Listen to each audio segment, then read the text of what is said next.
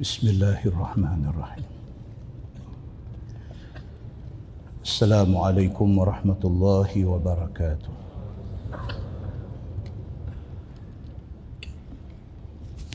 الحمد لله وبه نستعين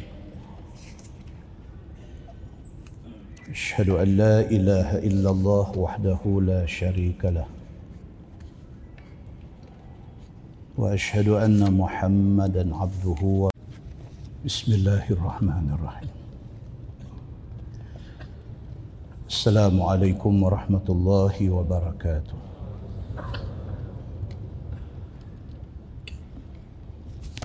الحمد لله وبه نستعين. أشهد أن لا إله إلا الله وحده لا شريك له.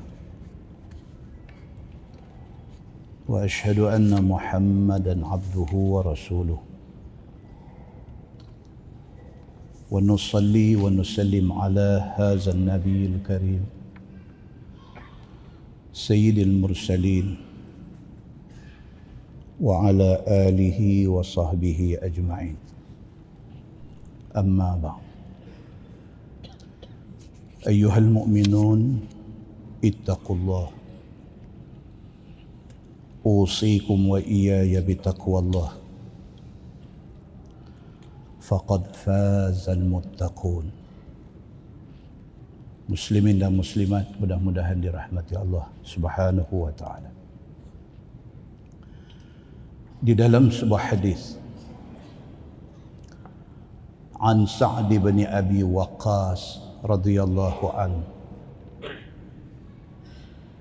قال رسول الله صلى الله عليه وسلم.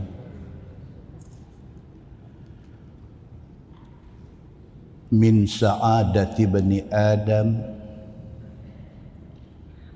استخارته الله. ومن سعادة بني آدم رضاه بما قضاه الله. ومن شقوة ابن آدم تركه استخارة الله. ومن شقوة ابن آدم سخطه بما قضى الله عز وجل. أو كما قال حديث رواية إمام أحمد. Daripada Sa'ad bin Abi Waqqas radhiyallahu an. Kata dia Nabi sallallahu alaihi wasallam bersabda. Sabda Nabi di antara tanda bahagia satu orang manusia ialah istikharatuhullah ialah apabila dia nak buat satu-satu pilihan dia beristikharah kepada Allah. Okey. Hadis yang kita baca ni Nabi sallallahu alaihi wasallam nak cerita dekat kita ciri-ciri satu orang manusia dipanggil bahagia dan ciri-ciri satu orang manusia dipanggil sengsara. Manusia yang bahagia itu kata Nabi sallallahu alaihi wasallam yang pertama istikharat istikharatuhullah.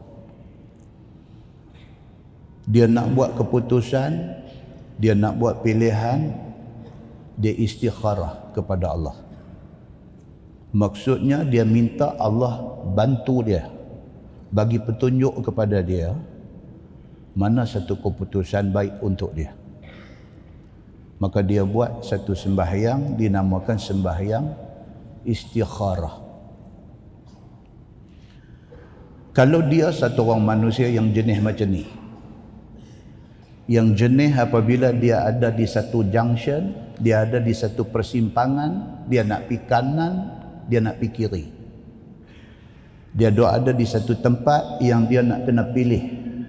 Dia nak pilih A ataupun dia nak pilih B Kalau dia satu orang manusia yang apabila dia duduk pada kedudukan itu, dia istikharah kepada Allah. Nabi kata dia orang bahagia. Pasal apa? Pasal keputusan hak dia nak buat sekali lagi, Tuhan akan tolong tunjuk hak mana baik untuk dia. Dan biasanya dia tidak akan silap dalam membuat keputusan. Kata Nabi sallallahu alaihi wasallam wa min sa'adati bani Adam dan di antara tanda bahagia satu orang manusia itu ridahu bima qadahu Allah. Dia satu orang yang redha dengan ketentuan Allah. Apa juga benda yang menjadi takdir dalam hidup dia apa juga benda yang ditentukan Allah kena dekat dia dia redha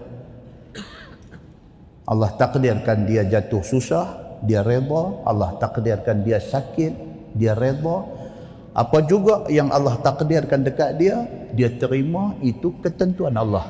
Dan dia percaya ada kebaikan di sisi Allah orang yang ada redha dalam hati dia dia bahagia Siapa kata? Nabi sallallahu alaihi wasallam kata.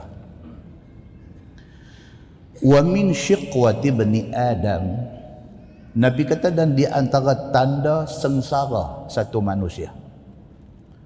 Tanda tak bagus satu-satu manusia itu tarkuhu istikharat Allah. Apabila dia meninggalkan istikharah kepada Allah bila dia nak buat keputusan. Bila di depan dia ada dua pilihan, dia tak minta tolong Allah. Dia tak minta Allah tolong tunjuk hak mana dia nak pilih. Dia pilih sendiri dia. Itu tanda sengsara dia. Wa min syiqwati bani Adam dan di antara tanda sengsara seseorang manusia itu sakhatuhu bima qadallahu azza wa jalla. Apabila dia marah dengan ketentuan Allah pada dia. Bila Allah takdirkan satu benda kena ke dia, dia marah Allah. Dia blame Allah. Dia salahkan Allah.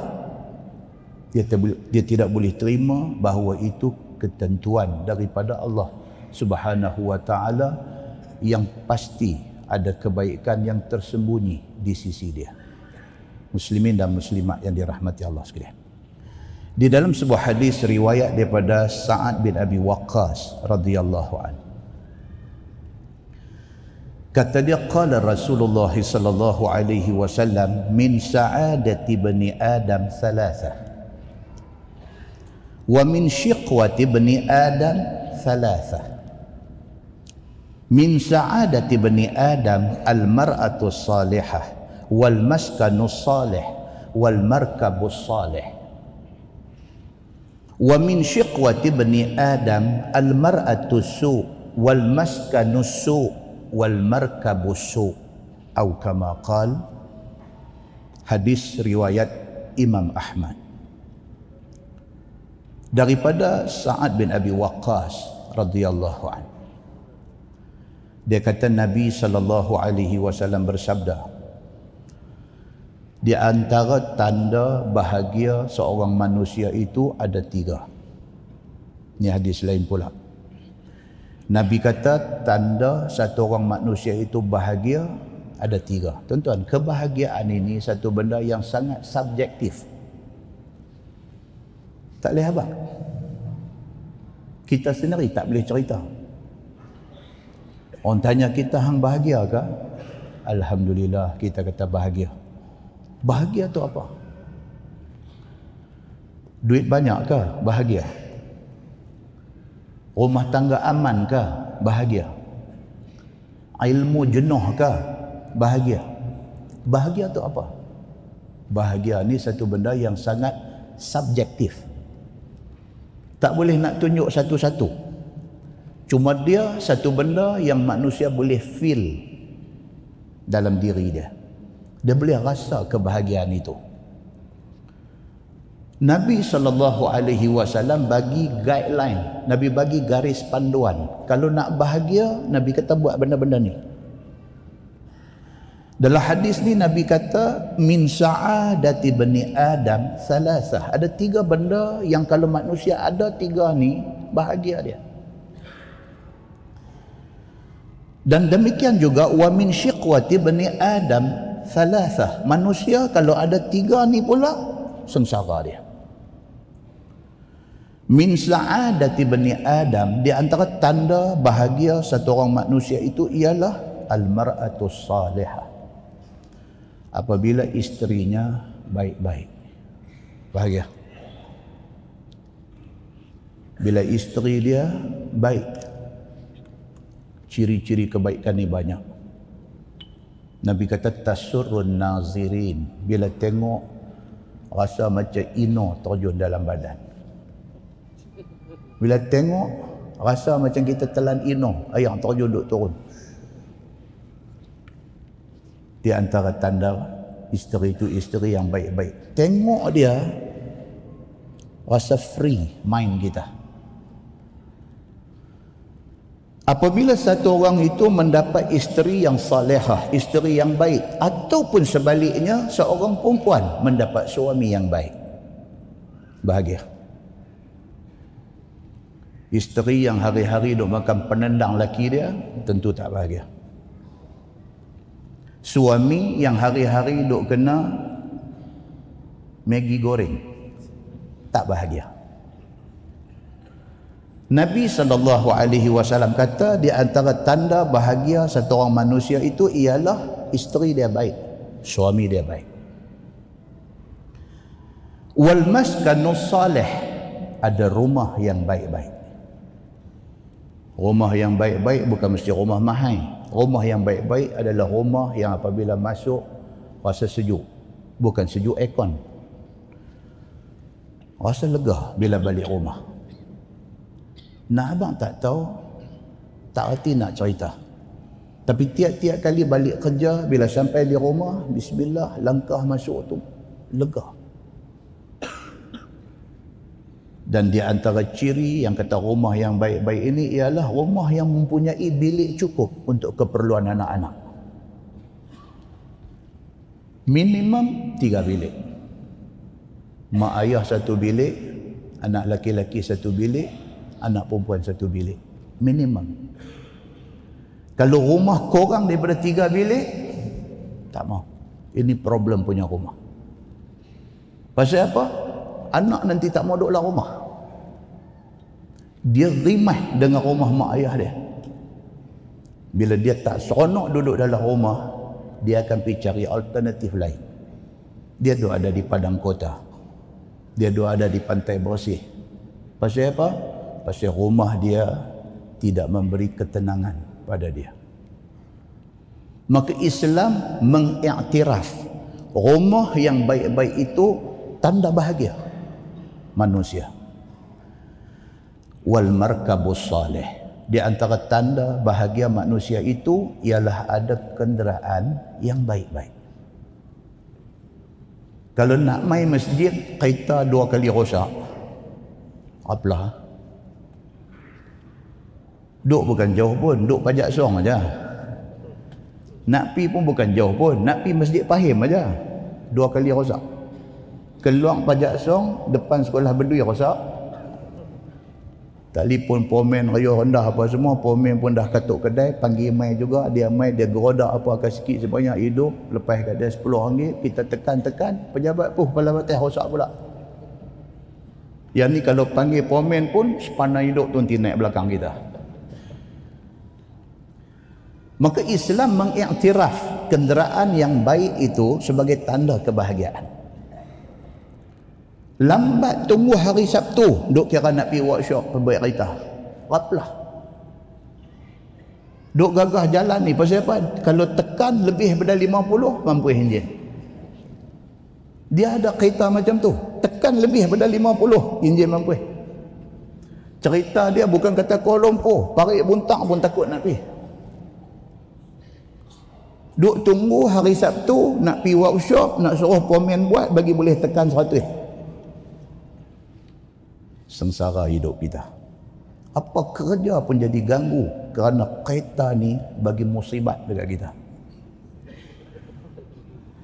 Nabi sallallahu alaihi wasallam kata tanda bahagia manusia tiga benda isteri baik ataupun suami baik rumah yang baik kenderaan yang baik demikianlah nabi kata wa min syiqwati bani adam di antara tanda sengsara satu manusia itu ialah al mar'atu su isteri satu malapetaka ada dekat dia Tengok dia aja wire shot Nabi. Tak tahu nak abang apa problem tu ada kat dia tak tahu. Tengok dia aja dandan dia main kosot Nabi. Dia ni dipanggil al-mar'atu su. Isteri yang tak elok. Wal maskanu su, rumah yang tak elok. Sampai sanggup duduk di pejabat sampai pukul 8, pukul 9 malam. Balik ni kalau boleh nak mandi, mandi, mandi, nak suap 2-3 mulut, nak tidur. Tak mau tengok lama-lama rumah ni. Pasal rumah ni, rumah yang cukup berantu. Bukan kerana kecil, bukan kerana sempit. Tapi tak tahu apa hal dengan rumah tu. Itu tanda sengsara manusia. Wal markabusu dan mempunyai kereta yang ada seribu masalah. Muslimin dan muslimat yang dirahmati Allah sekalian. Mencari benda-benda yang disebut oleh Nabi sallallahu alaihi wasallam sebagai tanda bahagia itu adalah kemestian. Mesti usaha cari. Mesti upgrade. Orang Islam mesti upgrade hidup. Mesti sentiasa nak mencari yang lebih baik daripada yang doa ada. Di dalam sebuah hadis Nabi sallallahu alaihi wasallam menceritakan contoh manusia bahagia. Hadis riwayat daripada Sa'ad bin Abi Waqqas radhiyallahu anhu. Kata dia ma sami'tu Rasulullah sallallahu alaihi wasallam yaqulu li hayyin minan nas yamshi innahu fil jannah illa li Abdillah ibn Salam. Atau kama qal hadis riwayat Muslim. Daripada Sa'ad bin Abi Waqqas dia kata aku tidak pernah dengar Nabi sallallahu alaihi wasallam sebut kepada satu orang manusia yang masih hidup yang masih duk, boleh duk berjalan di atas muka bumi ini kata dia akan dapat syurga Sa'ad bin Abi Waqqas dia kata aku tak pernah dengar Mungkin Nabi pernah sebut tapi dia tak pernah dengar. Dia kata aku tak pernah dengar Nabi sebut satu nama orang yang orang itu masih hidup, masih boleh duduk berjalan sana sini. Nabi kata dia ni ahli syurga. Aku tak pernah dengar. Kata Sa'ad bin Abi Waqqas. Illa li'abdillah ibn Salam melainkan yang telinga aku pernah dengar Nabi kata Abdullah bin Salam. Dia ni ahli syurga. Sedangkan Abdullah bin Salam masih hidup masih hidup berjalan hulu hilang Nabi sallallahu alaihi wasallam sudah kata Nabi kata ini orang ahli syurga. Muslimin dan muslimat yang dirahmati Allah sekalian siapa dia manusia bahagia ini. Sehingga dia masih hidup masih boleh duduk berjalan sana sini Nabi sudah kata dia ahli syurga. Muslimin dan muslimat yang dirahmati Allah sekalian siapa dia? Abdullah bin Salam ni. Satu orang yang asalnya bukan sahaja Yahudi tetapi alim Yahudi. Tunjuk tengok. Kadang-kadang orang nak dapat peluang masuk syurga ni bukan orang yang beranak mai daripada perut. Mak Islam mempunyai ayah Islam. Pada hari kelahiran di azan di telinga disekolahkan di sekolah agama. Akhirnya keluar universiti jadi ustaz. Belum tentu dia ahli syurga. Belum tentu. Keadilan Allah Subhanahu wa taala Allah bagi peluang kepada siapa sahaja inna akramakum indallahi atqakum Orang yang paling mulia di sisi Allah adalah orang yang paling bertakwa. Takwa siapa pun boleh dapat. Dua hari lepas tuan-tuan semua dapat dalam WhatsApp. Siapa? Sami Besar. Masuk Islam. Dia bukan masuk Islam kerana diugut. Dia bukan masuk Islam kerana seronok tengok orang pakai masuk Islam. Dia bukan masuk Islam kerana syok tengok masjid yang mempunyai seni bina Islam. Tapi dia masuk Islam setelah dia mengkaji tentang Islam. Dia satu sami besar. Tapi sami besar yang mencari kebenaran. Dia membesar di dalam agama dia. Tapi dia rasa ada something wrong dengan agama dia. Dia duk cari lagi. Dia duk cari lagi. Tidak jumpa kebenaran yang dia cari. Melainkan kebenaran itu ada dalam Islam. Apa yang berlaku kepada Sami yang baru masuk Islam itu adalah ulangan sejarah kepada benda yang dah berlaku banyak kali dah. Di antaranya ialah Abdullah bin Salam. Beranak daripada perut mak Yahudi, bapa Yahudi, bapa dia juga orang yang alim di dalam agama Yahudi, dia membesar dan diasuh di dalam asuhan Yahudi dan akhirnya dia menjadi alim besar, menjadi rahib di dalam agama Yahudi. Dia alim kitab Taurah. Dia baca Taurah, dia baca baca baca, dia duk jumpa di dalam Taurah cerita pasal Nabi Muhammad sallallahu alaihi wasallam. Dia duk tunggu bila yang kata Muhammad ni nak muncul, nak mai bila. Dia duk tunggu. Dia duk tunggu punya duk tunggu sampai dekat dia satu berita. Satu orang di Makkah. Sebab dia ni di mana? dia di Madinah dia Yahudi Madinah dia daripada Bani Qainuqa dia ni Bani Qainuqa ni tuan-tuan depa claim kata depa daripada keturunan Nabi Yusuf Bani Qainuqa ni so depa ada privilege di kalangan Yahudi-Yahudi ni Bani Qainuqa ni boleh buka kancing baju depa claim kata depa memang keturunan Nabi Yusuf dia duduk study Taurat dia ni duduk study, duduk study, dia jumpa Muhammad. Dia teringin sangat nak berjumpa dengan manusia yang Taurat sebut ini. Tiba-tiba satu hari main di telinga dia, satu orang di Mekah mengaku jadi Nabi. Dia tanya, orang tu habak nama apa? Dia habak kata nama Muhammad. Berdebu main dalam hati dia. Start daripada tu, dia duk follow cerita Muhammad di Mekah ni. Dia follow. Dia duk ambil tahu. Ada orang mai daripada Mekah dia tanya. Ada utusan sampai daripada Mekah dia tanya. Siapa juga ada maklumat, ada cerita, ada berita tentang Muhammad, bagi tahu kat dia. Perasaan ingin nak kenal Nabi Muhammad ni membuak-buak dalam hati dia.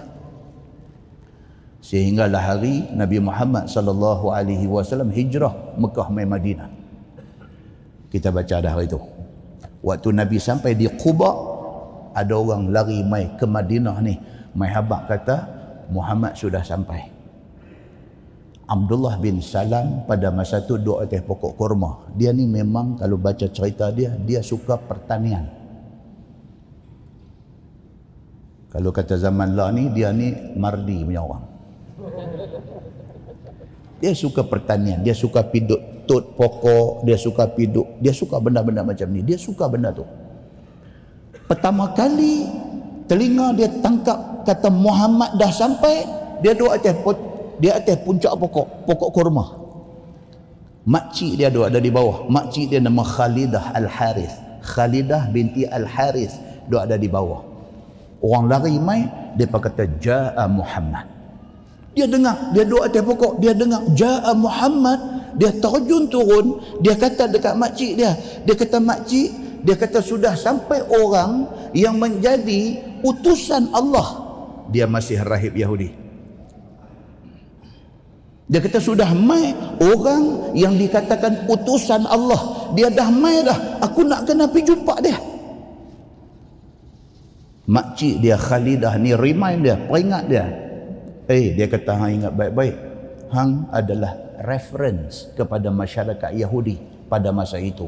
Dia menjadi rojokkan masyarakat Yahudi pada masa itu. Lepas beberapa hari Nabi masuk ke Madinah yang kita baca bulan lepas. Bila Nabi masuk dalam ramai-ramai hak duduk berebut nak sambut Nabi nak tengok Nabi ini ialah Abdullah bin Salam pertama kali dia dengar ucapan Nabi. Nabi sallallahu alaihi wasallam kata afsyus salam. Itu ucapan sulung Nabi di Madinah. Nabi kata afsyus salam. Kita sama kita ni sebarkan salam. Wa at'imut ta'am. Nabi kata bagi makan kepada orang susah. Was wasallu wan nasu niyam nabi kata sembahyanglah di ketika orang tengah tidur tadkhulul jannata bisalam nabi kata hampa boleh buat banyak tu aja hampa akan masuk syurga dengan selamatnya.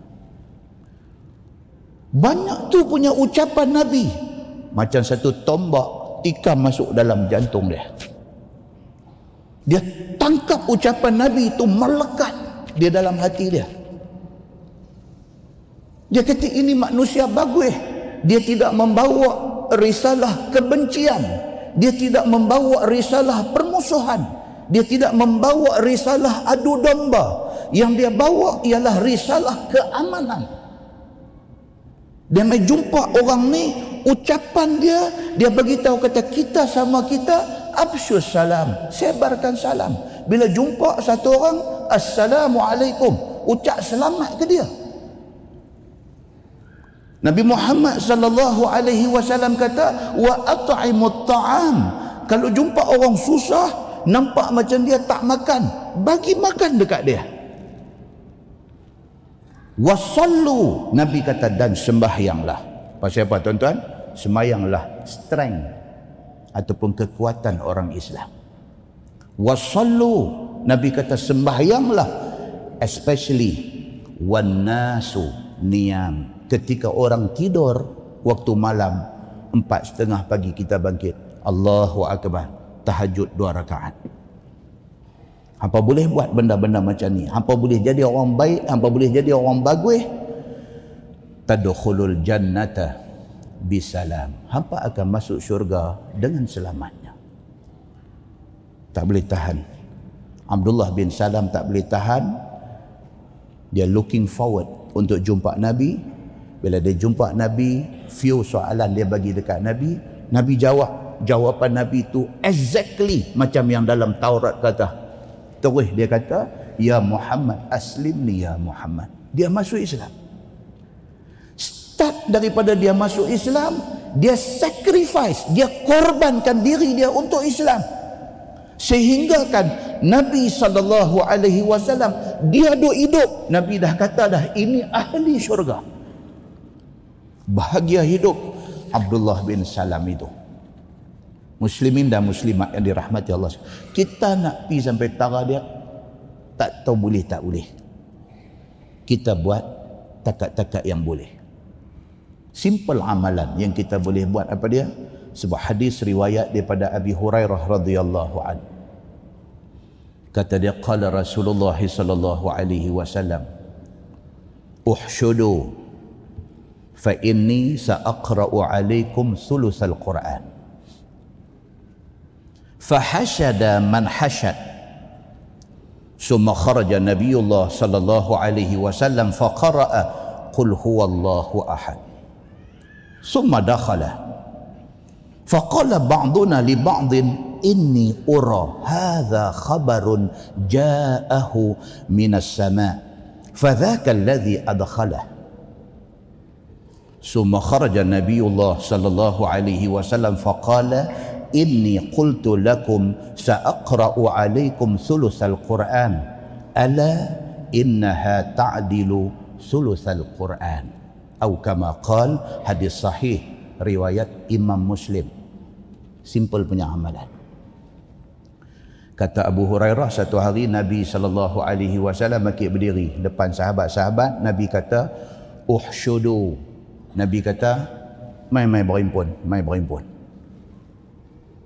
Nabi panggil sahabat-sahabat ni Nabi kata mai mai mai mai berimpun. Aku ada something nak bagi tahu fa inni sa'aqra'u alaikum sulusal Quran. Nabi kata mai berimpun aku nak baca satu per tiga Quran. Nabi kata macam tu. Fahashada man hashada. Kata Abu Hurairah pakat mai berimpun siapa-siapa yang doa ada yang nak berimpun pakat mai berimpun summa kharaja nabiullah sallallahu alaihi wasallam faqara'a qul huwallahu ahad dah semua dah berimpun nabi keluar daripada rumah dia sebelah aja kita pergi Madinah Raudhah itu masjid tapi Raudhah itu kubur Nabi kubur Nabi itu rumah Nabi sallallahu alaihi wasallam. So Nabi masuk keluar masuk keluar rumah macam tu. Dia dengan masjid, rumah dia dengan masjid, keluar pintu masjid, masuk rumah macam tu. Lepas dia kata berimpun, berimpun, berimpun, aku ada satu benda nak beritahu ke hampa, sementara orang duk berimpun, Nabi masuk dalam rumah. Agak orang dah berimpun, Nabi keluar mai. Bila Nabi keluar mai, faqara'a qul huwallahu ahad. Nabi baca qul huwallahu kepada hak orang duk berimpun ni. Summa dakhala. Habis baca qul wallah masuk. Faqala ba'duna li ba'din. Ni hadu ada ni semua. Eh ni baca ni apa? Cerita ni hak kata nak baca satu per tiga Quran. Takkan qul wallah saja kalau duk buat lagu ni bila tahu nak habis satu per tiga ni? Masing-masing sama-sama depa ni faqala ba'duna li ba'din. Pakat duk bercakap sama dia. Inni ura hadza khabarun ja'ahu minas sama. Dalam pada haduk cakap tu ada seorang kata dia kata relax. Ni mesti ada wahyu turun mai daripada langit dekat nabi. Nabi nak baca satu per tiga Quran. Malaikat mai hantar wahyu. That's why nabi masuk. Kata macam tu fadzaka allazi adkhalah pasal itulah nabi kelam kabut habis baca kul huwallah terus masuk. Mesti wahyu turun. Summa kharaja nabi summa kharaja nabiullah sallallahu alaihi wasallam faqala. Tu saat nabi keluar mai nabi kata sa'aqra'u alaikum sulusal quran. Nabi ulang lagi sekali. Nabi kata aku nak baca dekat hampa. Aku kata aku nak baca dekat hampa satu per tiga quran. Nabi kata ala innaha ta'dilu sulusal Quran. Nabi kata ketahuilah kul huwallah itu sekali baca sama macam baca satu per tiga Quran. Maksud dia apa tuan-tuan? Pengajaran daripada hadis ni duk saja-saja baca kul huwallah. Tamai masjid awal, masuk-masuk, tahiyat masjid dua rakaat, niat iktikaf, nawaitul i'tikaf niat i'tikaf duk saja-saja. Qul huwallahu ahad Allahus samad. Lam yalid wa lam yulad wa lam yakul lahu kufuwan ahad. Satu per tiga Quran. Jangan ada orang kata pula dia kata ni semua dua ajar nak bagi orang jadi tik menyegan ni. Baiklah pergi pegang satu Quran baca. Dia kata daripada baca kul huwallah baca kul huwallah saja. Jangan pandang kecil. Kepada mana-mana ayat Al-Quran. Apatah lagi ayat Al-Quran yang disebutkan secara khusus keistimewaan dia. Lebih hebat lagi dalam sebuah hadis riwayat daripada Sa'id bin Al-Musayyib radhiyallahu an. Kata dia inna Nabi Allah sallallahu alaihi wasallam qal man qara'a qul huwallahu ahad ashra marrat bunya lahu biha qasrun fil jannah ومن قرأ عشرين مرة بني له بها قصران في الجنة. ومن قرأها ثلاثين مرة بني له بها ثلاثة قصور في الجنة. فقال عمر بن الخطاب والله يا رسول الله إذا لتكثرن قصورنا. Faqala Rasulullah sallallahu alaihi wasallam Allahu awsa' min dhalik. Atau kama qal hadis riwayat Imam Ad-Darimi.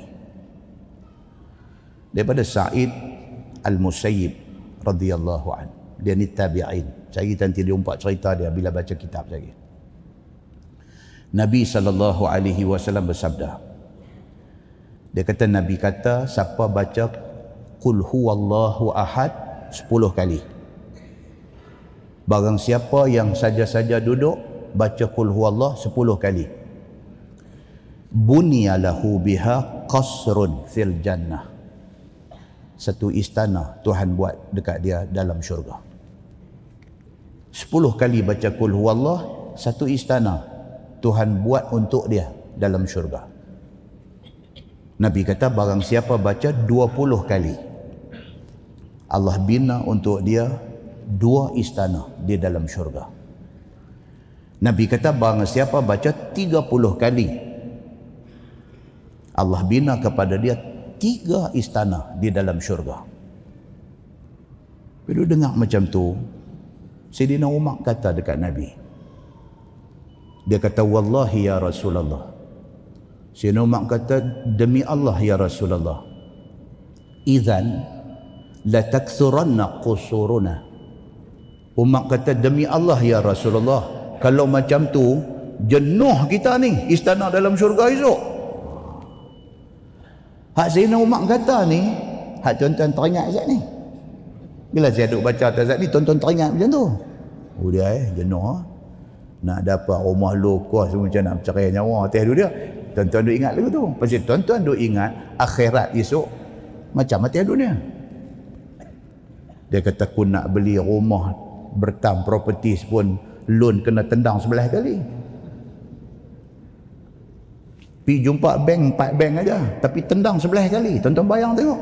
Makna satu bank tendang tiga kali ke dua kali ke tendang? Buat masuk habis dah tunjuk ni segala selip gaji kita dengan selip gaji bini tak cukup lagi tunjuk kita punya saving account, tunjuk kita punya premium mudarabah account, tunjuk macam-macam tak lepas lagi. Nak ambil rumah semi D aja. Tak lepas macam tu. Hai, qul huwallah 10 kali boleh dapat satu satu istana dalam syurga. Ai biar betul. Ha, dia, dia, dia kata macam tu.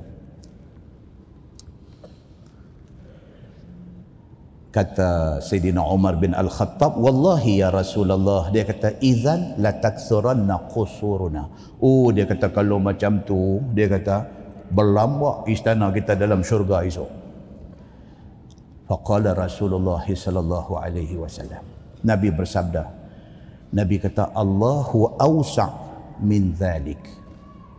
Nabi kata Umar Allah punya khazanah kekayaan lebih besar, lebih luas daripada yang hang duk fikir.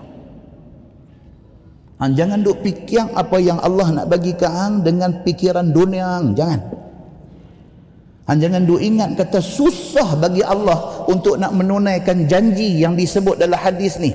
Han jangan don't ever try untuk nak fikir macam tu. Jangan duk fikir kata, "Oi, 10 kali baca satu istana." Kaya Tuhan ni. Jangan ingat macam tu. Sehingga Nabi sallallahu alaihi wasallam dia blok terus Sayyidina Umar ini. Dia kata, "Umar, hang jangan ingat macam tu." Pasal apa? Allahu awsa. Allah Subhanahu wa taala kekayaan dia, khazanah dia jauh lebih luas daripada sangkaan hang. Mana bukan seratus istana, berapa banyak hang nak Tuhan boleh bagi. Takut hang tak ada nak tidur aja dalam istana tu. Muslimin dan muslimat yang dirahmati Allah sekalian sikit saja ambil buat bekai. Kita dengar cerita macam mana Abdullah bin Salam hebat. Kita teringin nak jadi manusia bahagia di dalam dunia ini. Start mencari dengan mengamalkan sunnah yang kecil ini. Kerana yang kecil inilah yang akan membawa satu besar ganjaran kepada kita di hari akhirat esok mudah-mudahan mukaddimah itu memberi manfaat kepada kita insya-Allah. Kita menggunakan Bahrul Mazi jilid 21. Bahrul Mazi jilid 21. Hadis yang kita nak baca pada malam ini saya tak mau baca keseluruhan syarah dia. Pasal terlalu banyak ulang-ulang saya akan baca hadis sahaja dan kita tengok apa maksud dia. Bismillahirrahmanirrahim.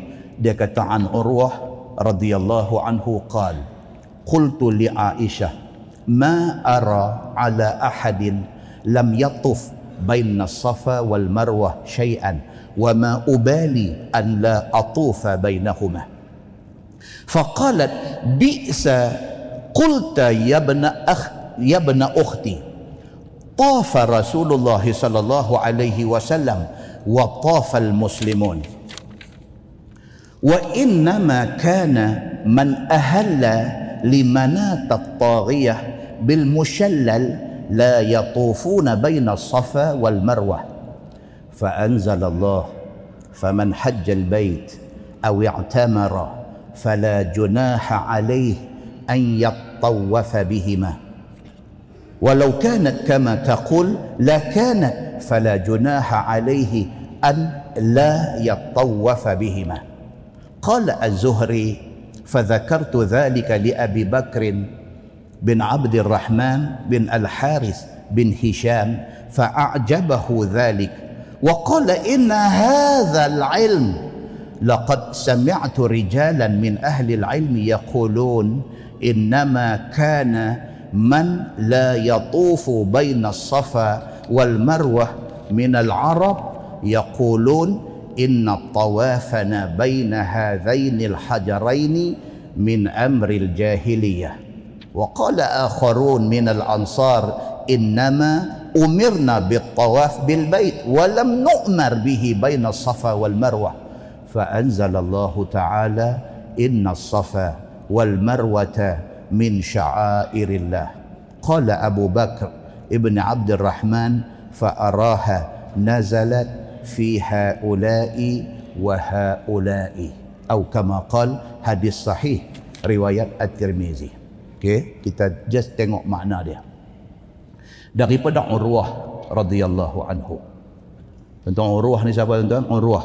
Dia kurang popular berbanding dengan abang dia. Abang dia Abdullah bin Az-Zubair bin Al-Awwam. Kan kita dah cerita dalam kuliah kita bulan berapa dulu ni? Abdullah bin Az-Zubair ni siapa dia? Anak angkat Nabi sallallahu alaihi wasallam. Siapa dia ni? Anak kepada Asma. Asma ni siapa? Kakak kepada Aisyah isteri Nabi. Itu Abdullah bin Az-Zubair. Yang akhir hidup dia dia ni kenapa kena sula kena salib di palang kayu oleh Hajjaj bin Yusuf Al-Thaqafi. Ini adik dia. Adik kepada Abdullah bin Az-Zubair. Nama dia Urwah bin Az-Zubair bin Al-Awwam. Anak Asma binti Abi Bakr. Maknanya dia anak penakan Aisyah dia anak penakan Nabi.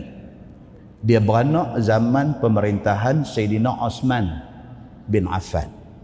Zaman Nabi dia tak beranak mai lagi. Zaman Sayyidina Osman jadi khalifah baru dia beranak mai. Dia banyak riwayat hadis. Urwah banyak riwayat hadis dan kebanyakannya dia ambil daripada makcik dia, daripada Aisyah radhiyallahu anha. Dan dia ni Urwah ni yang ha-, hadis kita nak baca saat lagi ni, Urwah ini termasuk dia dalam tujuh orang alim Madinah daripada kalangan tabi'in. Ada tujuh orang alim di Madinah pada masa itu. Salah seorang ni ialah Urwah. Dan dia meriwayatkan hadis ini. Kata dia, Qultu li Aisyah. Aku kata kepada makcik aku Aisyah. Urwah ni. Dia kata kepada makcik dia, Aisyah isteri Nabi. Ma ara ala ahadin lam yatuf baina safa wal marwah syai'an. Wa ma ubali an la atufa bainahuma dia pergi kata satu benda yang berlain pada yang orang lain duk faham. Dia kata pada pendapat aku orang yang buat haji orang yang buat umrah kalau mereka tak pergi sa'i tak jadi kesalahan. Dia kata macam tu. Walhal kita kata apa? Dia salah seorang daripada tujuh orang alim di Madinah daripada kalangan tabi'in Tiba-tiba dia pergi kata lagu tu dekat Aisyah, dekat isteri Nabi, makcik dia. Dia kata makcik, pada pendapat saya, pada paham saya, sa'i ini tidak menjadi rukun kepada orang yang buat haji dan orang yang buat umrah. Turun pergi sana, tawaf, sudah dapat umrah. Tak payah sa'i. Dia kata lagu tu. Wa ma ubali an la atufa bainahuma. Bahkan makcik dia kata, saya pegang pendapat saya dan kalau saya pi buat haji, saya pi buat umrah, saya tak mau sa'i. Ha, tu dia sampai macam tu. Kan? Saya pegang pendapat saya. Saya kalau pergi buat haji, kalau saya pergi buat umrah, saya tawaf saja ya. Saya tak mau sa'i. Pasal bagi saya sa'i ni bukan satu benda rukun. Faqalat bi'sa ma qulta ya bana ukhti. Aisyah bila dengar-dengar dia ni kata lagu tu, Aisyah melompat. Eh, Aisyah kata teruk sungguh hang. Macam mana hang boleh cakap lagu tu? Aisyah kata kat dia.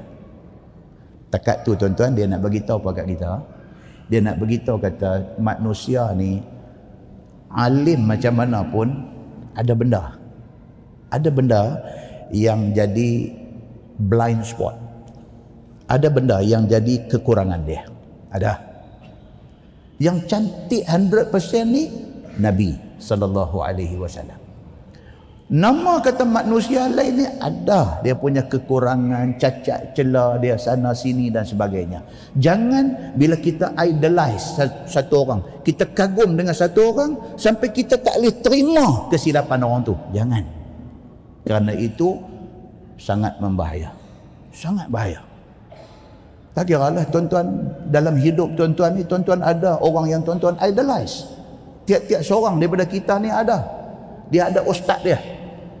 Yang dia kira ustaz ni ustaz aku. Ha, dia duduk main lagu tu. Satu hari ustaz dia tergelincang. Tak? Dia kata betul.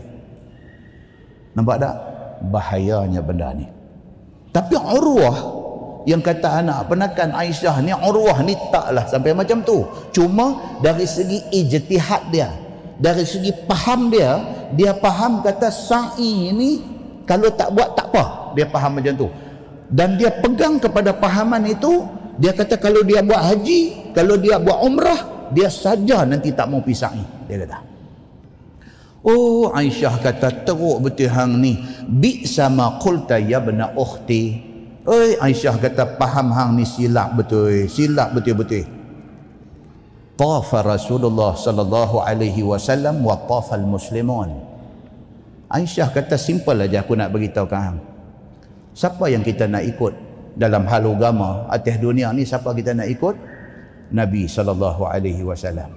Aisyah kata dekat Urwah Nabi sallallahu alaihi wasallam dan orang-orang Islam sahabat-sahabat yang ikut Nabi depa buat haji, depa buat umrah, depa tawaf dan depa sa'i.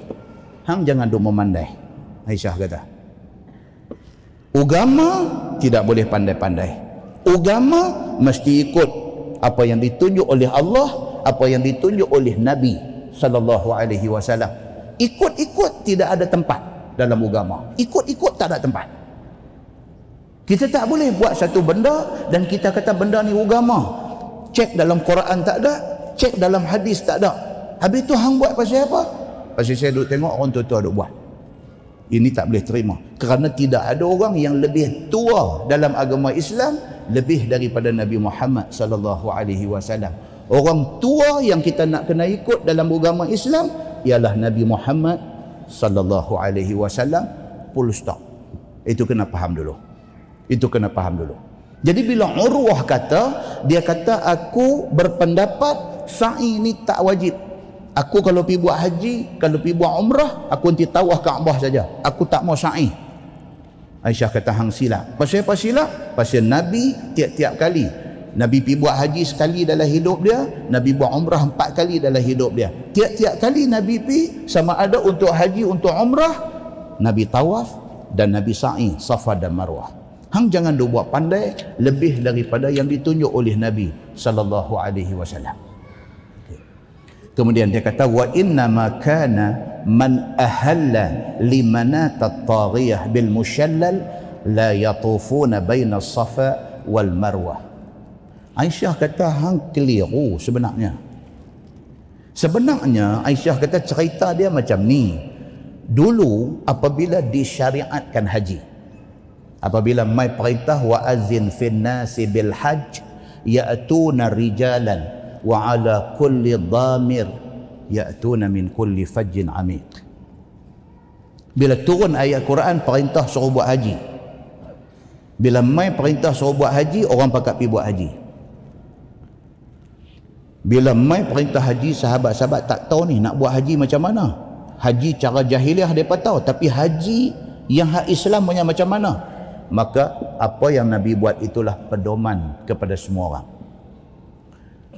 Bila mai perintah suruh buat haji ada sekelompok daripada orang Islam ini bila Nabi pergi tawaf dia tawaf. Bila Nabi sa'i daripada Safa ke Marwah dia tak mau sa'i. Benda sudah jadi. Dia tak mau pergi sa'i. Bila Nabi tanya mereka pasal apa hampa ikut aku tawaf bila aku sa'i hampa tak mau ikut aku sa'i. Dia kata ini kerja orang jahiliah dulu. Dia kata dulu kami sebelum Islam memang kami buat ni. Safa ke Marwah ini memang kami duk lari ulang alik. Kami tak mau buat dah benda tu. Kami nak buat hak Islam. Nabi kata ni hak aku buat ni hak Islam punya. Dia berat hati nak buat. Kerana itu fa anzalallah faman hajjal bait aw i'tamara fala junaha alaihi an yattawafa bihima turun ayat ni Tuhan kata dalam ayat tu barang siapa buat haji ataupun barang siapa buat umrah tidak jadi kesalahan kepada dia untuk sa'i daripada Safa ke Marwah. Tuhan nak kata tak salah. Hampa jangan duk takut nak pi buat takut salah. Kerana sa'i Safa ke Marwah itu tak salah. Tuhan kata. Baik. Aisyah terang dekat Urwah. Aisyah kata hampa tahu tak pasal apa yang depa ni tak mau sa'i Safa ke Marwah? Sebab dulu masa jahiliah di Safa ada satu tokong besar. Di Marwah ada satu tokong besar. Jadi orang-orang kafir jahiliah pada masa tu dia sa'i tetapi bukan sa'i macam yang Nabi suruh buat tapi dia lari daripada tok kong ni kepada tok kong ni daripada tok kong ni kepada tok kong ni daripada tok kong ni kepada tok kong ni. Benda tu yang mereka buat. Bila Nabi mai syariat Islam mai suruh sa'i juga. Tidak ada tok kong. Mereka duk nampak lagi macam mana ada tok kong. Di Safa dan Marwah. Mereka tak mau buat.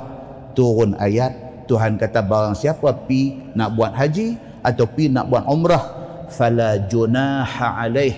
Tidak jadi salah kepada dia an yattawafa bihima.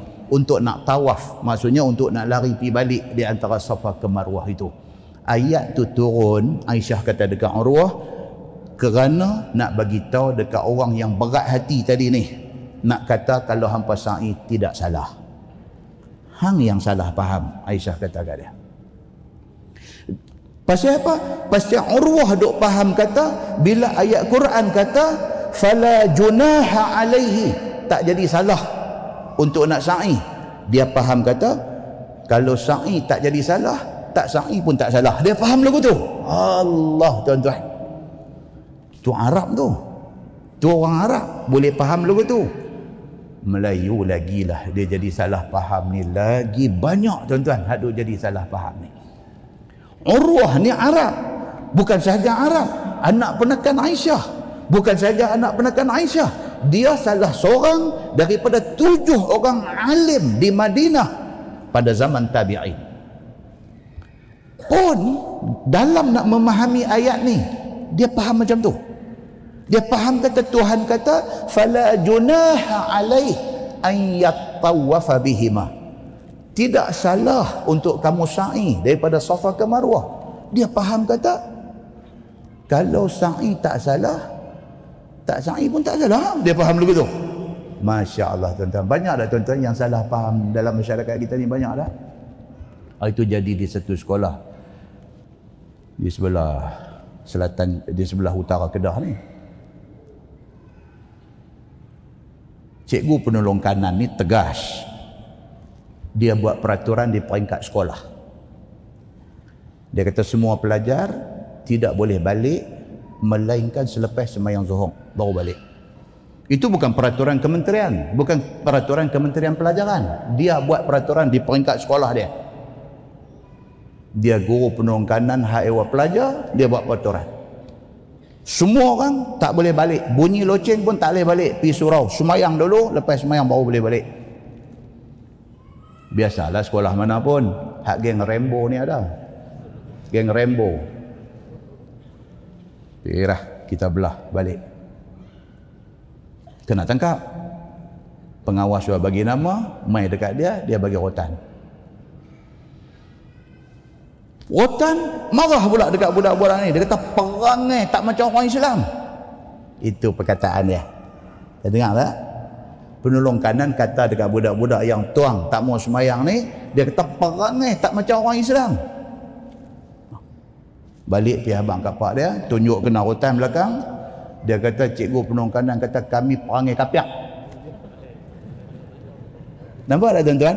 Perangai tak macam orang Islam. Dia kata tak macam Islam kapiang ah.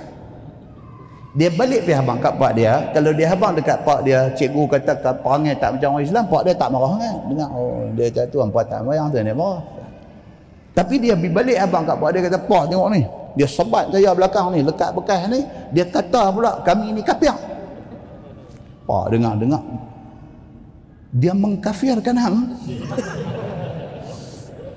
Nampak tuan? So itu sebab orang kata apa?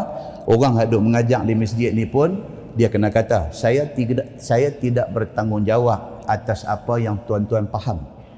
Tapi saya bertanggungjawab atas apa yang saya kata. Nampak tak? Pasal apa? Pasal benda ni boleh jadi. Lain yang kita habang, penerimaan dia lain. Nampak tak? Akhirnya menjadi masalah. Muslimin dan muslimat yang dirahmati Allah sekalian. Urwah sudah kena benda ni. Ayat tu bila Tuhan kata tidak jadi salah untuk kamu tahu untuk kamu sa'i Safa ke Marwah. Dia faham kata kalau sa'i tak salah, tak sa'i pun tak salah. Maka dia pergi kata dekat makcik dia, dekat Aisyah isteri Nabi. Dia kata saya faham kata sa'i ni tak wajib. Dan saya kalau pergi buat haji, buat umrah saya tak mau sa'i. Aisyah marah dia dan Aisyah terang dekat dia. Salah faham dia ni, Aisyah terang dekat dia. Tuan-tuan boleh dapat apa yang dia nak beritahu lah hadis ni. Ya. Pasal apa saya tak baca syarah dia tuan-tuan? Kalau saya baca, tuan-tuan tak faham. Kalau saya baca ni, dengan perkataan bahasa dia, dengan dia ulang saat dia sebut, saat dia gosah, saat dia sebut, jadi tak faham balik. So kita baca hadis, kita terang bagi senang faham. Itu isu dia. Sambung hadis tu dia kata waqala Zuhri fa dzakartu li Abi Bakrin bin Abdurrahman bin Al Harith bin Hisham fa a'jabahu dzalik. Az-Zuhri ni ulama besar. Dia kata bila sampai dekat dia hadis ni, hadis cerita antara Urwah dengan makcik dia dengan Aisyah ni, dia pi bawa benda ni cerita dekat Abu Bakar bin Abdul Rahman bin Haris. Siapa dia? Yang kata Abu Bakar bin Abdul Rahman bin Haris ni siapa dia? Salah seorang lagi daripada tujuh orang alim Madinah yang dia sebut tadi. Dia sebut kata ahadu fuqaha us-sab'ah dia sebut macam tu seorang daripada tujuh orang yang faqih di Madinah. Dia pergi habang dekat dia ni dekat Abu Bakar bin Abdul Rahman ni. Dia kata Urwah sudah salah faham. Dan Aisyah kata dekat dia maksud dia macam ni. Fa'ajabahu dhalik. Bila dengar kepada Abu Bakar bin Abdul Rahman juga ulama besar di Madinah ni bila dia dengar dia kata inna hadzal ilm. Dia kata dia komen apa? Dia kata apa yang Aisyah kata? Itulah ilmu sebenarnya. Maksudnya apa? Itulah yang tepat. Orang Arab tuan-tuan dia macam ni. Dia kalau dia tanya dia kata saya nak minta pendapat tuan-tuan. Tuan-tuan bagi pendapat kat saya dalam masalah ni. Dia ni kata macam ni, dia ni kata macam ni, dia ni kata macam ni. Satu orang bagi pendapat, dia dengar-dengar dia kata inna hadza la ra'yun. Ha, Arab kalau dia kata macam tu maksudnya apa? Pendapat ni lah yang paling tepat. Inna hadza la ra'yun. Dia kata, ha, ini pendapat yang tepat. Sama lah kes tadi. Bila dia ni pergi cerita dekat salah seorang lagi ulama Madinah, kata Urwah faham macam ni, Aisyah perbetul balik macam ni. Dia kata apa yang Aisyah perbetul, itulah yang betul.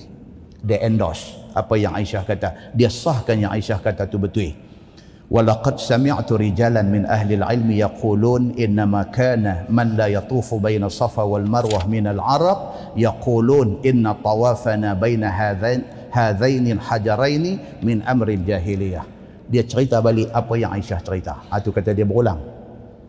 Dia kata cerita sebenar dia macam ni. Macam Aisyah kata tu betul. Dulu ada sekumpulan orang depa tak mau sa'i. Pasal apa? Pasal depa masih dihantui dengan amalan yang mereka buat masa jahiliah. Di Safa ada satu tokong, di Marwah ada satu tokong. Bila Nabi mai, Nabi Habak kata buat haji ni ialah kita start dengan tawaf, lepas tu sa'i, dia tak mau sa'i. Pasal dia duk nampak macam amalan mereka yang masa jahiliah. Dia ni cerita pun sama macam mana Aisyah cerita. Wa qala al-akharun min al-ansar innama umirna bi tawaf bil bait wa lam nu'mar bihi bait as-safa wal marwah ada satu golongan lagi yang tak mau sa'i safa ke marwah dia kata apa? Dia kata tak tak tak sebenarnya nabi suruh tawaf kaabah. Bukan suruh tawaf antara safa ke marwah. Salah faham juga. Nampak tak tuan-tuan? Dalam pada nabi duk tunjuk tu cara nak buat ibadat tu ada lagi miss orang yang salah faham. Dia kata tak tak tak sepaham aku dia kata tawaf kaabah saja yang disuruh sa'i safa marwah tak ada dalam suruhan nabi. Salah faham lagi satu. Geng-geng yang salah faham ni depa nilah yang tak mau sa'i daripada safa dan marwah. Kata dia fa anzalallahu taala inna safa wal marwata min sya'airillah. Pasal itulah turun ayat yang kata sa'i daripada safa ke marwah itu itu perintah Allah daripada tanda-tanda syiar agama Allah Subhanahu wa taala Kemudian kata Abu Bakar lagi, dia kata fa'araha nazalat fi haula wa haula. Sebenarnya ayat ni turun kerana nak perbetul depa yang salah faham ni. Bukan ayat tu membawa maksud kata tak payah sa'i daripada Safa dan Marwah. Okey tuan, clear benda tu. Maknanya apa? Kalau kita nak pi umrah, nak buat kalau kita nak pi haji ataupun kita nak pi umrah, kena ada tawaf di antara Safa, kena ada sa'i di antara Safa dan Marwah kena. Tuan-tuan tahu tak yang kata buang umrah ni macam mana? Kan? Ramai orang bila sebut kata jom pergi umrah dia tak pergi bukan pasal dia tak ada duit. Bukan pasal dia tak teringin nak pergi tapi dia takut nak pergi oh, ramai. Ramai. Pasal apa dia takut? Satu dia rasa macam dia tak cukup ilmu untuk nak pergi buat umrah Pasal apa dia rasa dia tak cukup ilmu untuk nak pergi buat umrah? Pasal dia duduk dengar kursus umrah dan haji saja 20 minggu. Oh, jadi dia jadi takut. Walhal nak buat umrah, nak buat haji ni very simple. Senang saja. Tapi kita bagi gambaran macam susah sangat nak buat haji, nak buat umrah ni. Simple dia macam mana tuan-tuan? Saya just bagi satu gambaran tuan-tuan dengar. Lah ni kita nak pergi buat umrah. Okey. Lah ni kita nak pergi buat umrah. Kita start dengan di sini, kita ambil satu travel agent, kita naik kapal terbang, kita turun di Jeddah, daripada Jeddah, katalah kita pergi Madinah. Kita duduk di Madinah, empat hari tiga malam ke, tiga hari dua malam ke, kita main Mekah. Ni, ni, ni, nak cerita buat umrah ni. Kita nak main Mekah. Daripada Madinah, kita bertolak, kita singgah di satu tempat, nama dia Miqat Bir Ali. Satu masjid ada di sana. Kita bertolak daripada Madinah sampai di Bir Ali. Kita dah pakai kain ihram daripada Madinah tadi sampai di Bir Ali, kita masuk dalam masjid sembahyang sunat dua rakaat. Tak kira lah, di situ pun ada perbahasan. Ada kata sembahyang sunat tu sembahyang sunat tahiyatul masjid. Ada kata sembahyang sunat tu sembahyang sunat ihram. Mayanglah apapun, dua rakaat mai duduk atas baih nak bertolak ke Mekah. Duduk atas baih sebelum baih jalan. Niat. Aku niat umrah dan berihram dengannya kerana Allah. Cukup. Itu sunnah Nabi sallallahu alaihi wasallam. Bukan sunnah Nabi Nabi naik baih. Ha tu kata nak kena abang. Saya tuan-tuan faham silap pula. Eh dia kata macam mana? Dia kata Nabi sunnah naik bahaya pula ni. Lagu duk pegang dagu tak ada janggut tu yang kita takut. Kalau ada janggut tak apa, tak ada janggut. Dia pegang. naik kenderaan. Kalau zaman Nabi dia naik unta. Zaman kita naik bas. Okey. Daripada Madinah mandi-mandi sunat ihram, pakai kain ihram, bertolak sampai di Bir Ali, baih berhenti, turun, pergi masuk dalam masjid, semayang dua rakaat. Mai balik, naik duduk atas bangku baih. Sebelum baih jalan, niat. Aku niat umrah dan berihram dengannya kerana Allah. Baih jalan. Start daripada niat tadi ni, aku niat umrah dan berihram dengannya tu, disunatkan kita bertalbiyah. Labbaik Allahumma labbaik labbaik la syarika laka labbaik innal hamda wan ni'mata laka wal mulk la syarika lak setengah jam mula laju lepas setengah jam tinggal setengah aja orang talbiyah lepas sejam tekong seorang yang duduk talbiyah Lepas pada tu dengan tekong-tekong pun selamat bila. Ini normal dalam semua rombongan akan jadi macam tu. Kan sengah be. Ya, tu lepas sengah. Tekong pun duk lena lagu tu. Tekong yang kita bagi mikrofon ni lena. Jalan. Dekat nak sampai Mekah. Dekat nak sampai Mekah, depa kata kita sedang memasuki sempadan Mekah.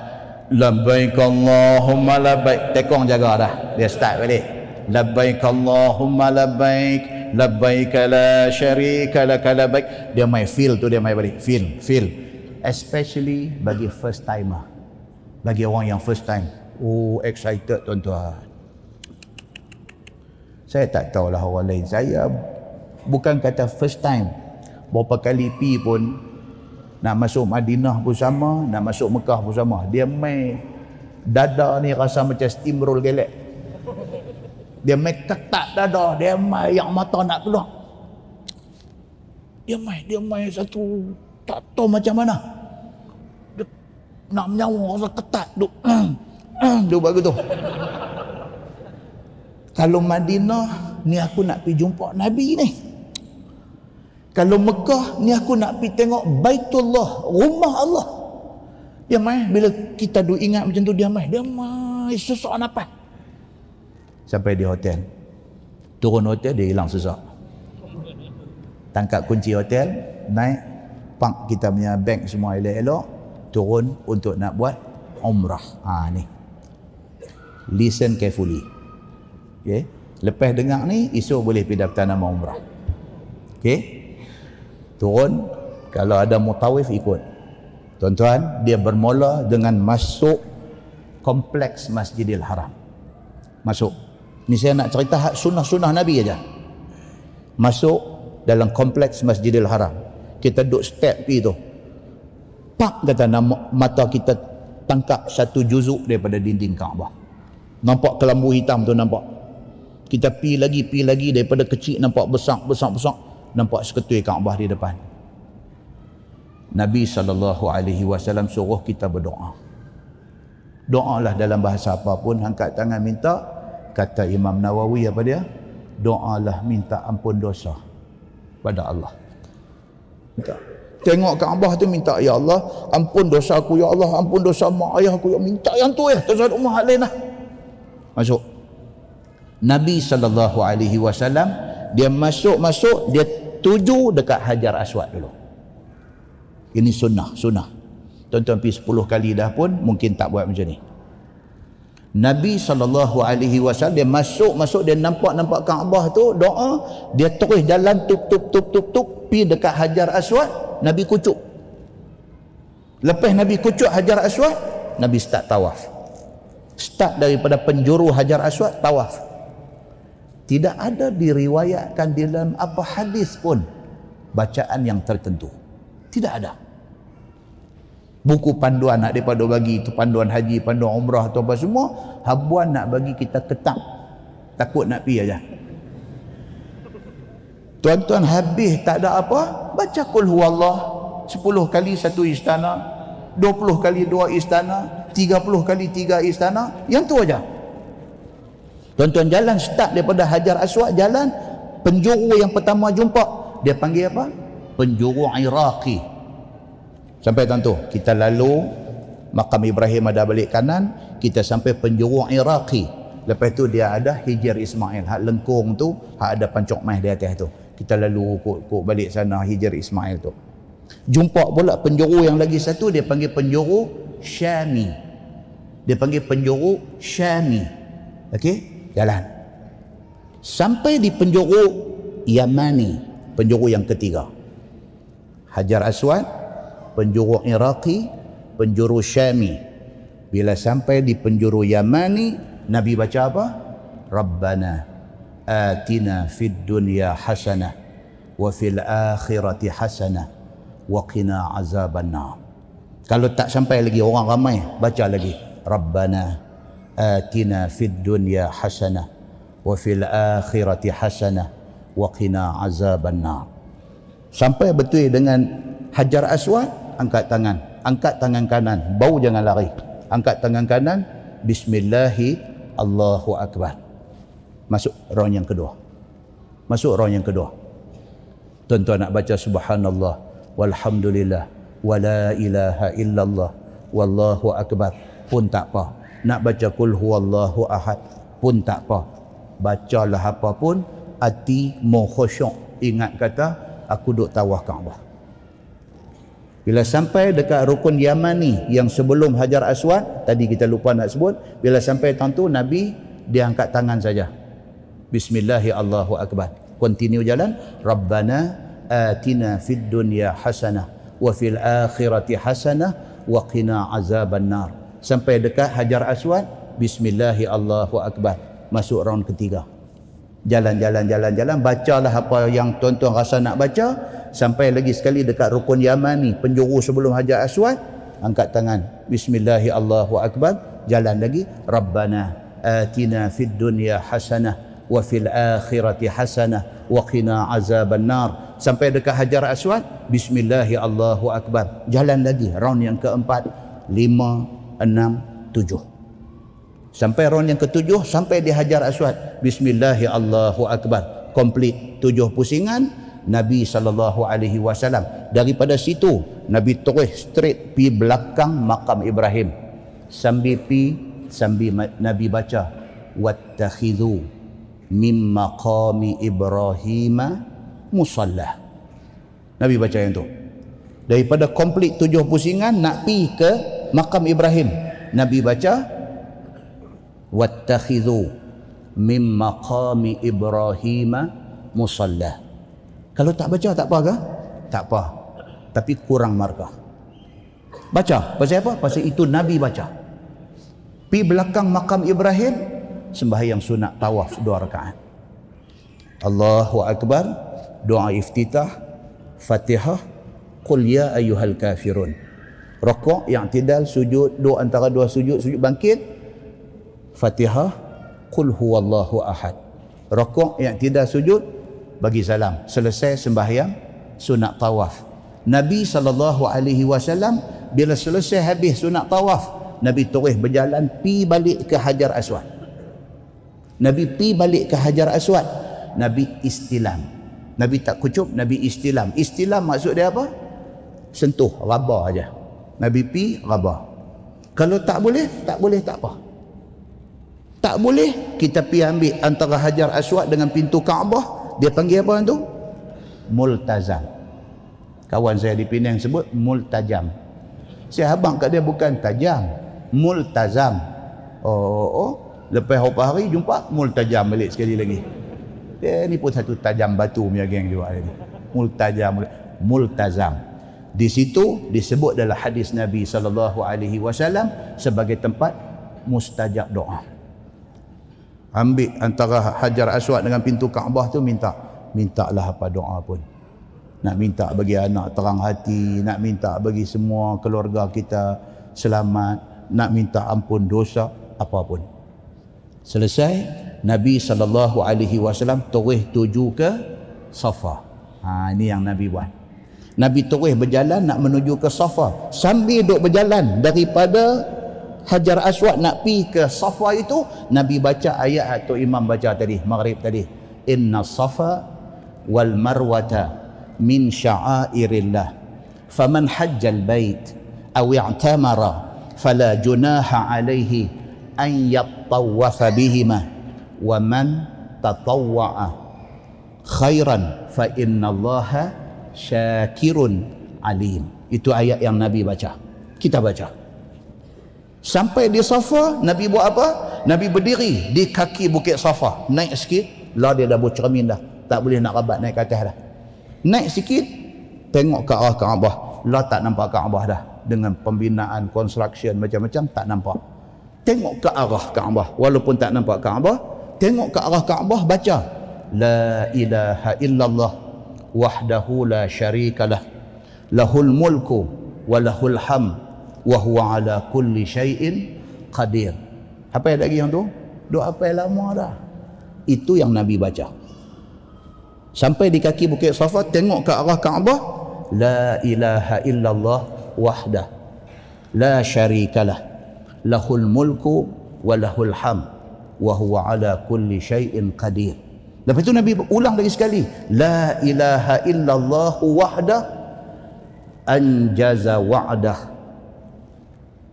wa nasara 'abdah wa hazamal ahzaba wahdah.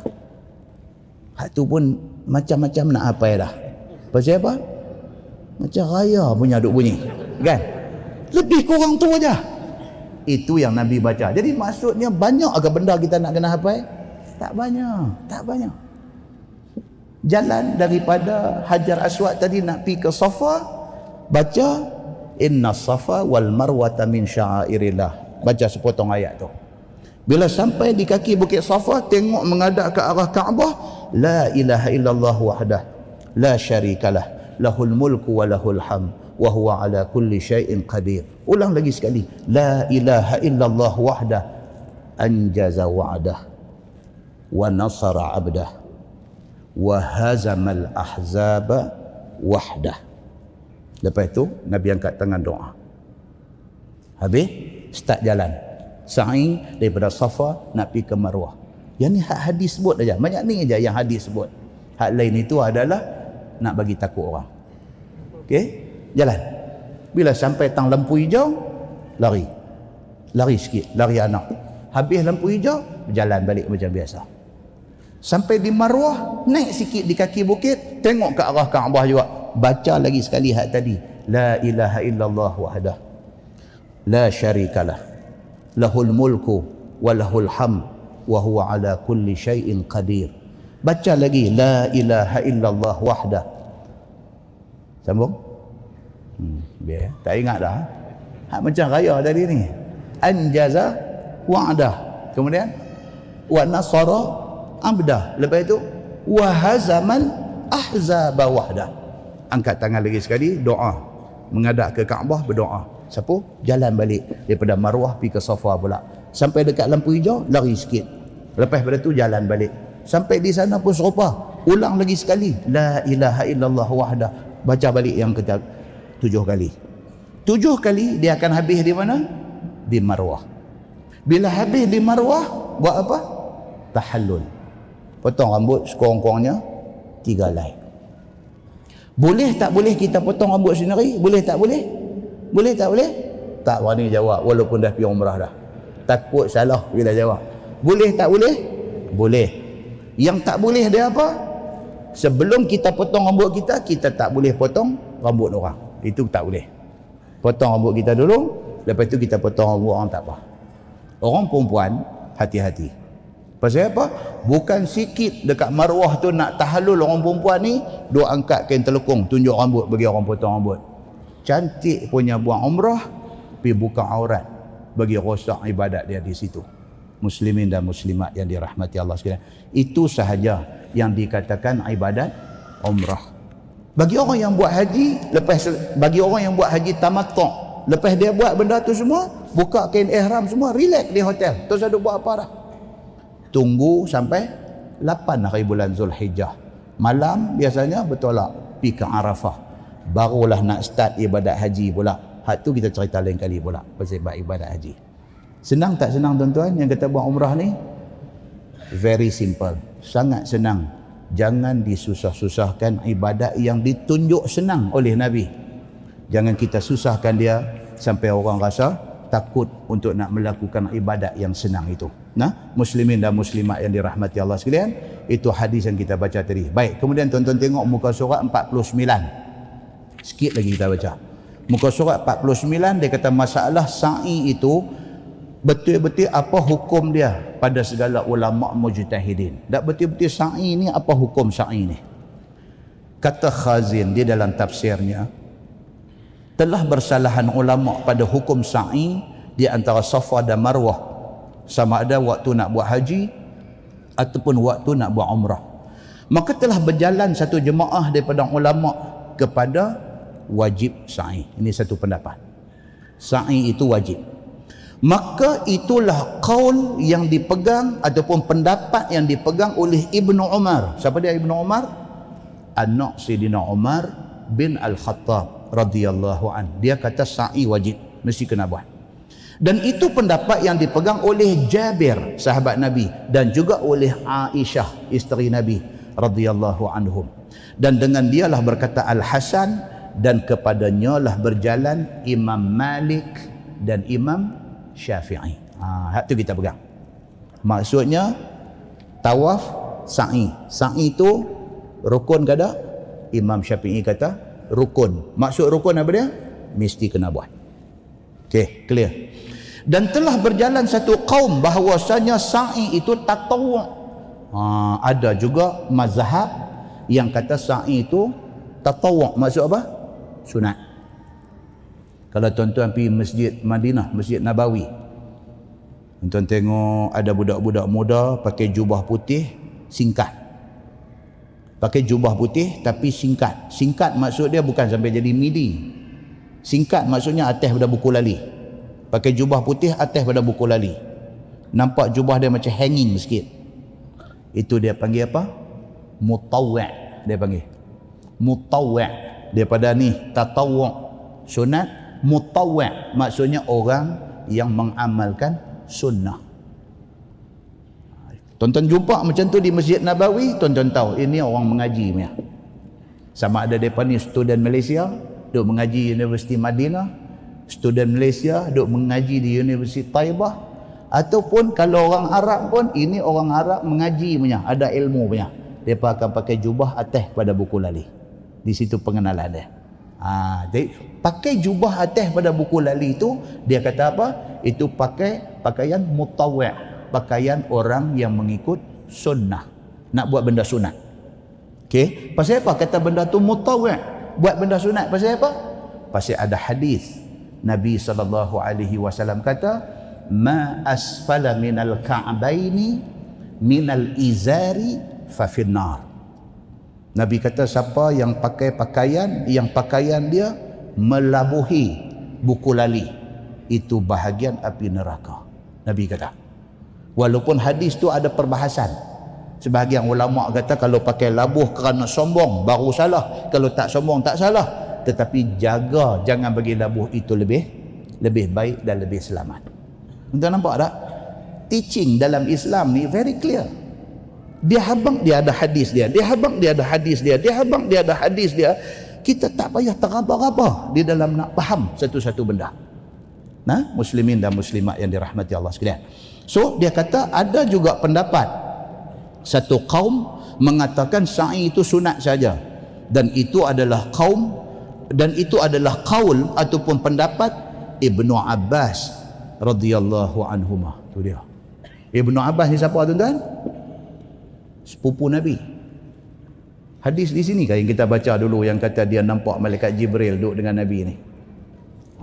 Siapa dia ni? Dia ni yang nampak Jibril duduk dengan Nabi pak dia Al-Abbas pun tak nampak dia nampak. Siapa dia? Dia ni? Ibnu Abbas. Dia berpendapat kata sa'i itu sunat. Nampak tuan-tuan? Ini bukan salah tetapi ini adalah ijtihad. Urwah tadi ni bila dia jumpa makcik dia Aisyah, dia kata sa'i ni semua bukan wajib. Dan aku pun sendiri kalau pergi buat haji, buat umrah aku tak mau sa'i. Apa yang dia ingat itu adalah ijtihad. Walaupun kemudiannya diperbetul oleh Aisyah. Tetapi kalau dia stand atas faham dia atas ijtihad dia itu diterima. Tidak menjadi kesalahan.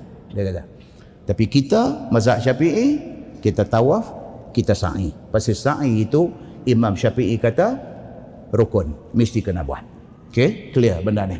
Dan dengan dialah berkata Ibnu Sirin dan berjalan As-Sawri dan Abu Hanifah radhiyallahu anhuma. Kemudian daripada sa'i itu bukannya rukun dan lazim atas orang yang mem, yang meninggalkannya itu membayar dam. Dia kata sa'i itu bukan rukun. Cuma wajib haji. Wajib haji ini maksud dia apa?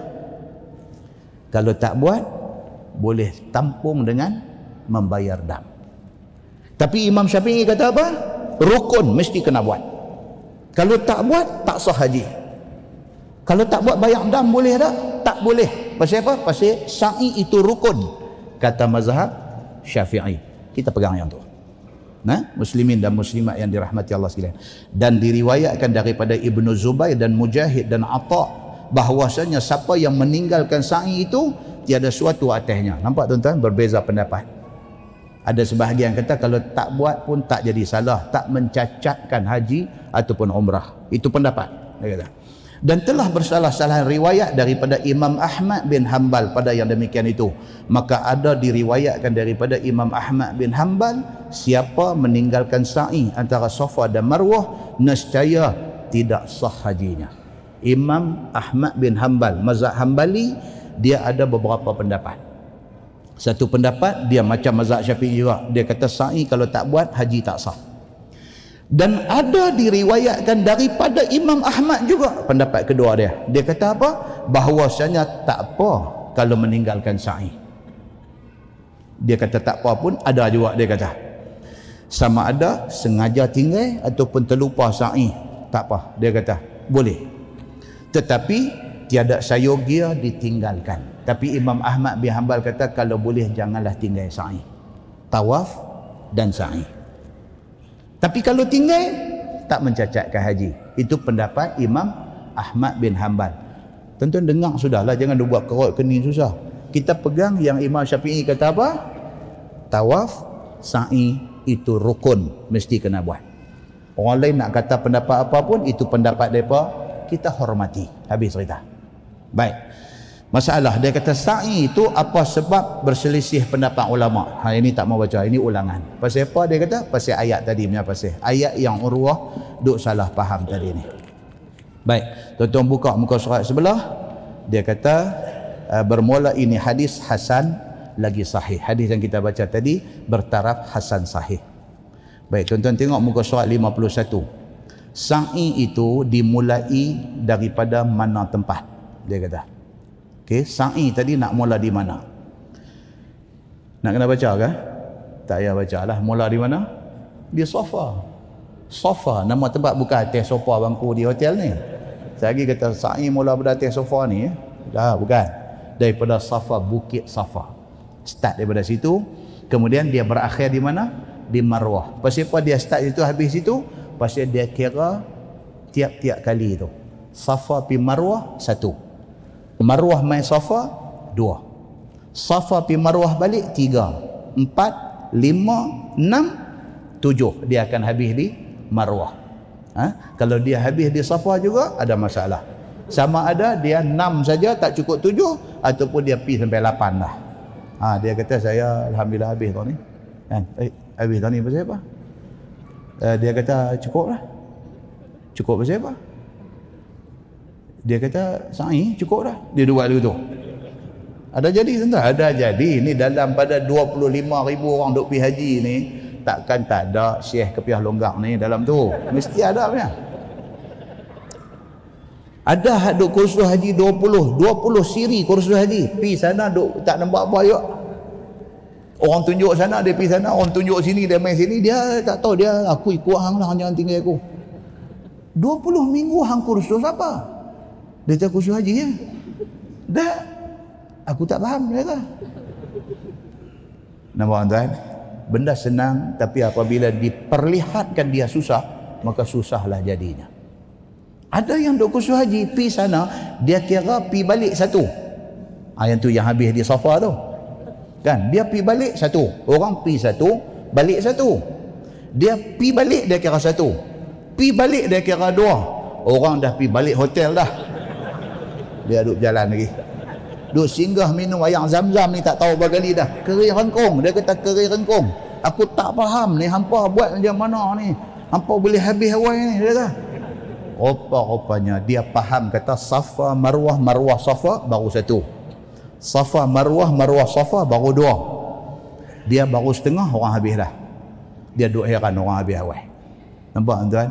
Celaru ni memang berlaku di mana-mana. Jadi the best is what belajar dulu dan kawan yang mengajar pun jangan bagi nampak susah. Kerana apa? kerana bagi nampak susah benda yang mudah itu salah sebenarnya. Nah muslimin dan muslimat yang dirahmati Allah sekalian tuan-tuan buka muka surat sebelah muka surat 52 yang tu bulan depan.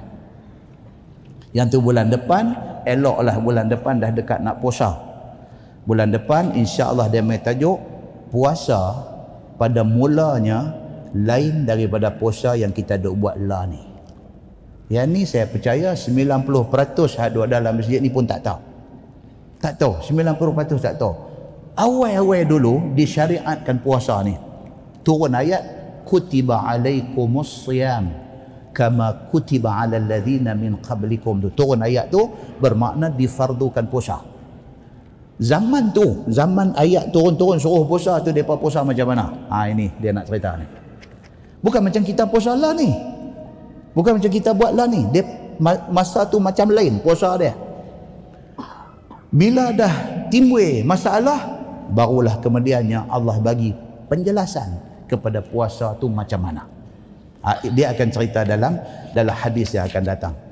Dan kemudian dia akan mai cerita tentang pantang larang dalam bulan puasa. Kita bulan depan ada bulan apa dalam kalender hijrah kita? Uh, saya ingat rejab kot. Rejab nak dekat syakban. Ha, rejab nak dekat syakban. Jadi cantik tu. Kita baca bab ni. Ha, lepas tu lagi satu kuliah dan tak dan tak tahu dia nanti mai dah Ramadan. Ha, jadi eloklah kita jumpa tajuk ni dia dia cantik-cantik dia nanti main dengan tajuk tu.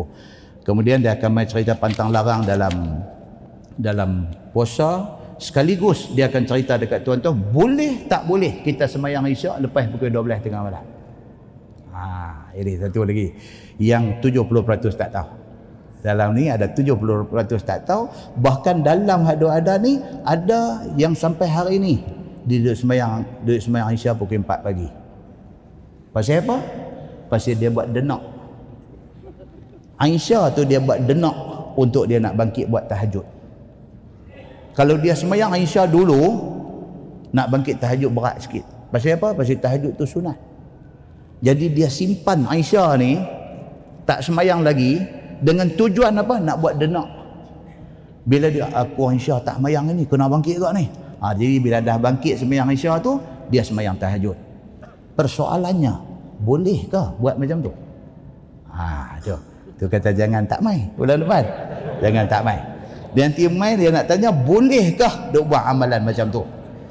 Okey? Boleh ke tak boleh duk buat amalan macam tu? Pasal apa tuan-tuan? Pasal kita sebenarnya banyak duk buat amalan yang sebenarnya kita tak jelas. Kita sama ada turun orang ataupun kita jadi mufti sendiri. Biar-biar kita sendiri jatuh satu fatwa kita ikut sendiri. Kan? Tiba-tiba benda tu tak boleh sebenarnya. Ha itu kita takut insya-Allah kita sambung pada bulan depan kita akan tengok dan dia satu lagi yang juga menarik pada bulan depan insya-Allah cerita pasal doa. Ni akan datang ni.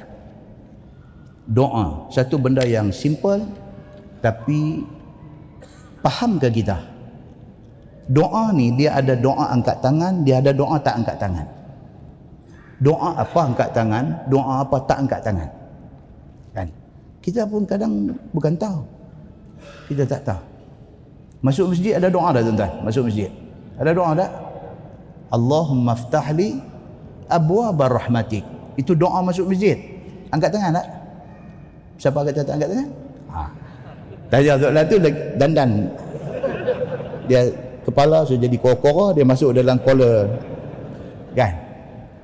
Angkat tak angkat tu pun dia kena ada petunjuk daripada Nabi sallallahu alaihi wasallam. Okey yang pasti dalam semayang juga banyak doa. Mula-mula doa apa? Doa iftitah. Angkat tangan tak? Ada? Allahu akbar Allahu akbar kabira ada orang kata eh tak angkat pasal apa tak angkat itu doa doa iftitah pasal apa tak angkat tak berani nak jawab juga kan banyak sebenarnya benda yang kita blur kita blur sedangkan jawapan sudah ada di dalam hadis-hadis Nabi sallallahu alaihi wasallam nak makan. Ada doa dah nak makan? Ada ada doa. Dalam hadis yang paling kuat. Dia kata doa nak makan ialah bismillahirrahmanirrahim. Kul biyaminik. Sammallah. Nama sebut nama Allah dan makan dengan tangan kanan. Itu saja. Hadis paling kuat. Hadis kurang kuat sikit dia kata baca Allahumma barik lana wa at'imna khairan minhu kita tak apa yang macam tu kita ada baca Allahumma barik lana fi ma razaqtana wa qina azabannar adakah riwayat doa yang macam tu ada tetapi riwayatnya terlalu daif riwayat yang kuat sikit dia baca apa Allahumma barik lana wa at'imna khairan minhu. Kan? Jadi bukan kata kita dah baca itu salah, tak salah. Cuma pilot sikit lagi. Pilot sikit lagi. Kita tacap pelan-pelan. Kita tacap pelan-pelan dan jangan piduk kata orang yang duk baca Allahumma barik lana fi ma razaqtana tu hang bidah hang buat benda sesat, hang masuk neraka. Jangan kerana ada hadis riwayat macam tu cuma hadisnya kurang kuat yang lebih kuat dia kata wa at'imna khairan minhu ya Allah ya Tuhanku berkatilah ni hak kami nak makan ni wa at'imna khairan minhu. Bagikanlah kepada kami makanan yang lebih baik daripada hari ini. Kalau hari ini depa bagi nasi Arab bulan depan mau lebih lagi. Ha dia macam tu. Dia minta minta macam tu dia nanti mai lagi baik lagi baik macam tu. Silap doa bulan depan dia mai teh kosong saja. Hang silap doa dia kata. Faham kan jadi insya-Allah kuliah yang akan datang ini adalah kuliah-kuliah yang penuh dengan ilmu dan manfaat. Hmm, sama-sama hmm? kita hadir. Mudah-mudahan Allah berkati majlis kita. Kita tangguh dengan tasbih kafarah dan surah al-Asr. Subhanakallahumma bihamdika asyhadu an la ilaha illa anta astaghfiruka wa atubu Bismillahirrahmanirrahim. Wal 'ashr innal insana illa allazina amanu wa 'amilus اللهم صل على محمد في الأولين والآخرين وسلم رضي الله تبارك وتعالى عن ساداتنا أصحاب سيدنا رسول الله أجمعين. بسم الله الرحمن الرحيم. الحمد لله رب العالمين. حمدا يوافي نعمه ويكافئ مزيده. يا ربنا لك الحمد كما ينبغي لجلال وجهك الكريم وعظيم سلطانك. رضينا بالله ربا وبالإسلام دينا.